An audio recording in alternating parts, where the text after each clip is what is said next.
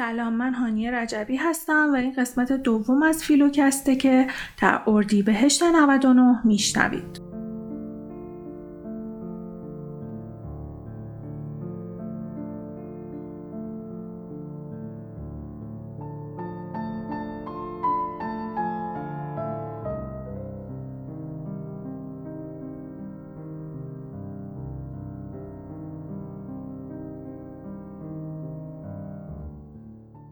روزگاری مردی بود که به هنگام کودکی داستان زیبای ابراهیم را شنیده بود که چگونه خداوند او را آزمایش کرد و او چگونه به این آزمون پاسخ گفت.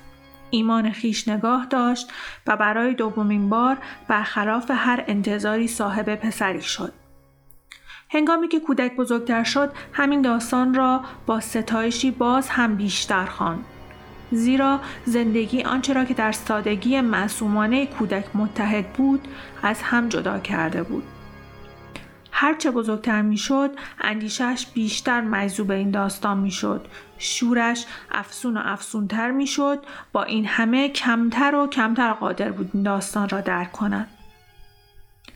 سرانجام به واسطه علاقهش به این داستان همه چیز را از یاد برد.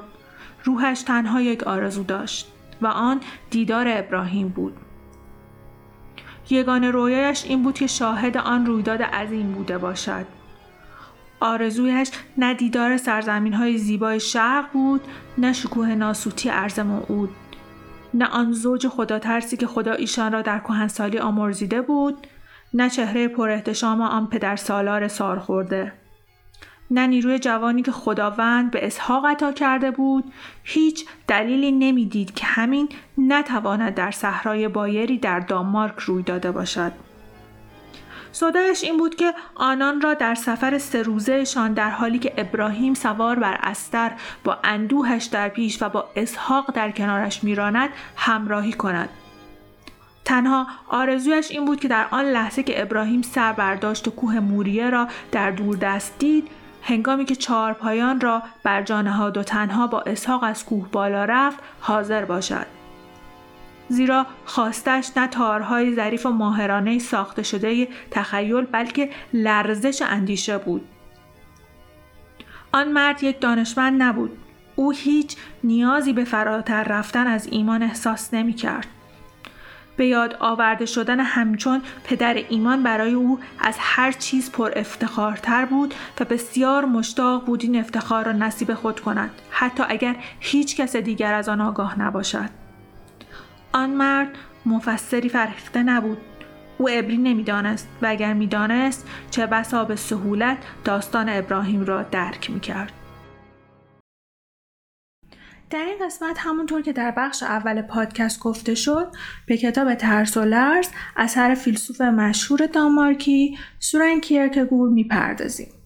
اما برای فهم مطالب این بخش بهتره که ابتدا کتاب رو خونده باشید و به بخش اول پادکست هم گوش داده باشید. کیرکگور در این اثر خود با بازگویی داستان ابراهیم پیامبر و امتحان سختی که اون گذرونده بود می‌پردازه. داستانی که در هر سه دین یهودیت، مسیحیت و اسلام با تفاوت در شخصیت های روایت وجود داره. کیرکگور اما نام این اثر خودش را از نامه پولس هواری به مسیحیان فیلیپی الهام گرفته بود. پولس این نامه رو هنگامی که زندانی بود خطاب به مسیحیان و اولین کلیسای بنا شده در اروپا نوشت و بیان کرد که نه تنها در هنگام حضورم بلکه در قیابم با رقبت بسیار بیشتری تلاش کنید که نجات خودتون رو با ترس و لرز به انجام برسونید.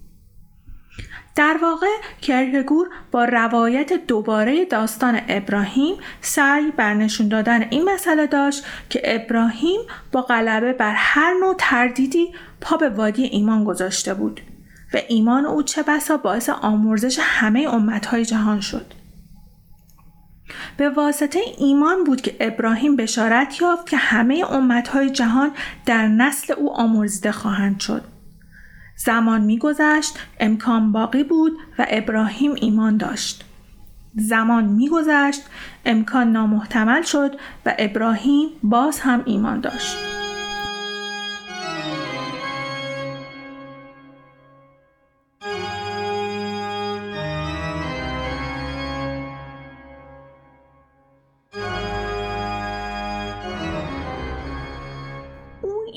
ابراهیم را نه فقط ایمانی با مقصود اخروی می‌دانست بلکه معتقد بود که ابراهیم ایمان داشت و ایمان او برای این دنیا بود. زیرا اگر ایمان او فقط منفعت اخروی داشت همه چیز را دور میافکند و رها می‌کرد.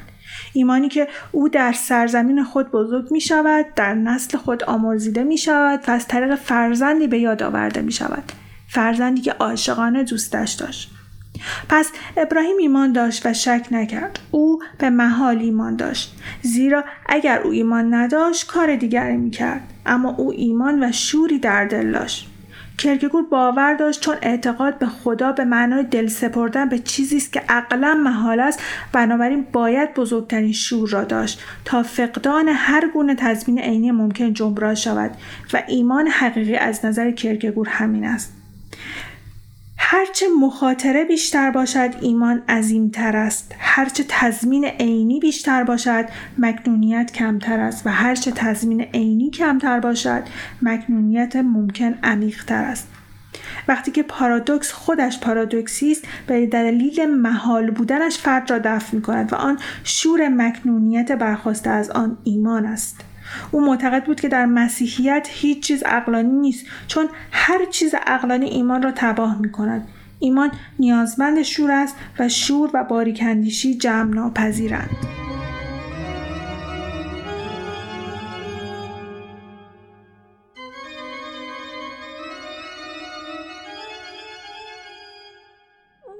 بازگویی روایت ابراهیم پرداخت و سعی بر نشان دادن این مسئله داشت که تردید ابراهیمی همچنان انسانها رو به چالش های بزرگی در زندگی مواجه می‌کنه همونطور که اون در جریان عشقش به رگینه با این تردیدها مواجه شده بود و برای اون پرسش های بسیاری ایجاد شده بود. از جمله اینکه بایستی با اون ازدواج می‌کردم در حالی که خدا از من اگرچه نه یک برگزیده لااقل فردی تنها متفاوت با همه دیگران ساخته بود. در حالی که ازدواج می‌تونست برای او یک بدبختی باشه. آیا باید با اون ازدواج می‌کردم؟ در حالی که در خودم غیر از احساسهای مذهبی هم احساسات دیگری نیست که همیشه بر اونها چیره نیستم و مرا میترسونه حس می‌کردم. سرانجام آیا باید با او ازدواج می‌کردم؟ در حالی که عمیقا احساس می‌کردم که در همون حال که او زن من میشه دیگه اون دختر جوان و ایدئالی که دوستش میداشتم نیست و در واقعیت جای می‌گیره. در حالی که فقط خاطرش برایم گرانبها باقی میمونه. در حالی که اون برایم گرانبها باقی خواهد ماند اما فقط در گذشته.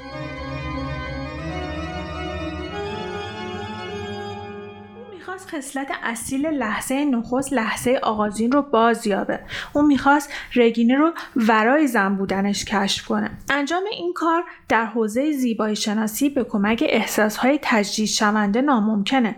اما برای او این امکان در فراتر رفتن از احساسها و حتی فراتر رفتن از اراده و در نوردیدن محدودیت های حلول و خطر کردن و دل به دریا زدن در حوزه مذهب به کمک گونه اراده تقدیس شده وجود داشت. کیرکگور معتقد بود سه گزینه اصلیه که به زندگی آدم نظم و نسق میده و اصول راهنمای زندگیشو مشخص می‌کنه. او این گزینه ها رو سپرهای زندگی مینامه. اگر بخوایم خیلی ساده بگیم یه گزینه اینه که آدمی برای خودش زندگی کنه. گزینه دیگه اینه که برای دیگران زندگی کنه و گزینه آخر زندگی کردن برای خداست. او این سه سپه رو به ترتیب زیبا شناختی اخلاقی و دینی مینامه. و مدعیه که این سپهرها با هم جمع ناپذیرند و بر روی هم هم همه امکانها را در بر دارند او در تشریح جمع ناپذیری این سه میگه اگرچه ممکنه برای مدتی در آن واحد مطابق با اصل راهنمای دو سپهر یا حتی هر سه سپهر عمل کرد اما سرانجام زمانی می‌رسه که باید میان اصول راهنمای این سه سپهر دست به انتخاب زد و یکی رو انتخاب کرد. موقعیت های بحرانی پیش میان که ما را مجبور می‌کنن دل به یکی از اونها بسپاریم. برای همینه که کرکگور میگه خودتون رو امتحان کنید. حتی اگر شده خیالی تا ببینید کدوم برای شما خوب و درسته. در واقع کرکگور در ترس و لرز از خودش چنین چیزی می‌پرسه. اگر به قدر کافی ایمان داشتم اگر به راستی شایسته ابراهیم بودن بودم آرا آیا می توانستم با رگین ازدواج کنم؟ می توانستم از او صرف نظر کنم و به برکت معجزه فهم ناپذیر خدا اون رو دوباره به من باز پس می‌داد. این ازدواج برای من ممکن می بود همون گونه که برای ابراهیم ممکن بود فرزندی را که از اون صرف نظر کرده دوباره باز پیدا کنه. خود زمان نیز دگرگون می‌شد به گونه که من فوق زمان معمولی در زمانی پخته و رسیده می شدم. در اون زمان چیزی نمیگذشت که رگینه حاضر می بود اما آیا من ابراهیمم؟ پاسخ اون به این سوال بسیار مهم منفی بود و به همین دلیل با دختری که به اون قول ازدواج داده بود هرگز ازدواج نکرد.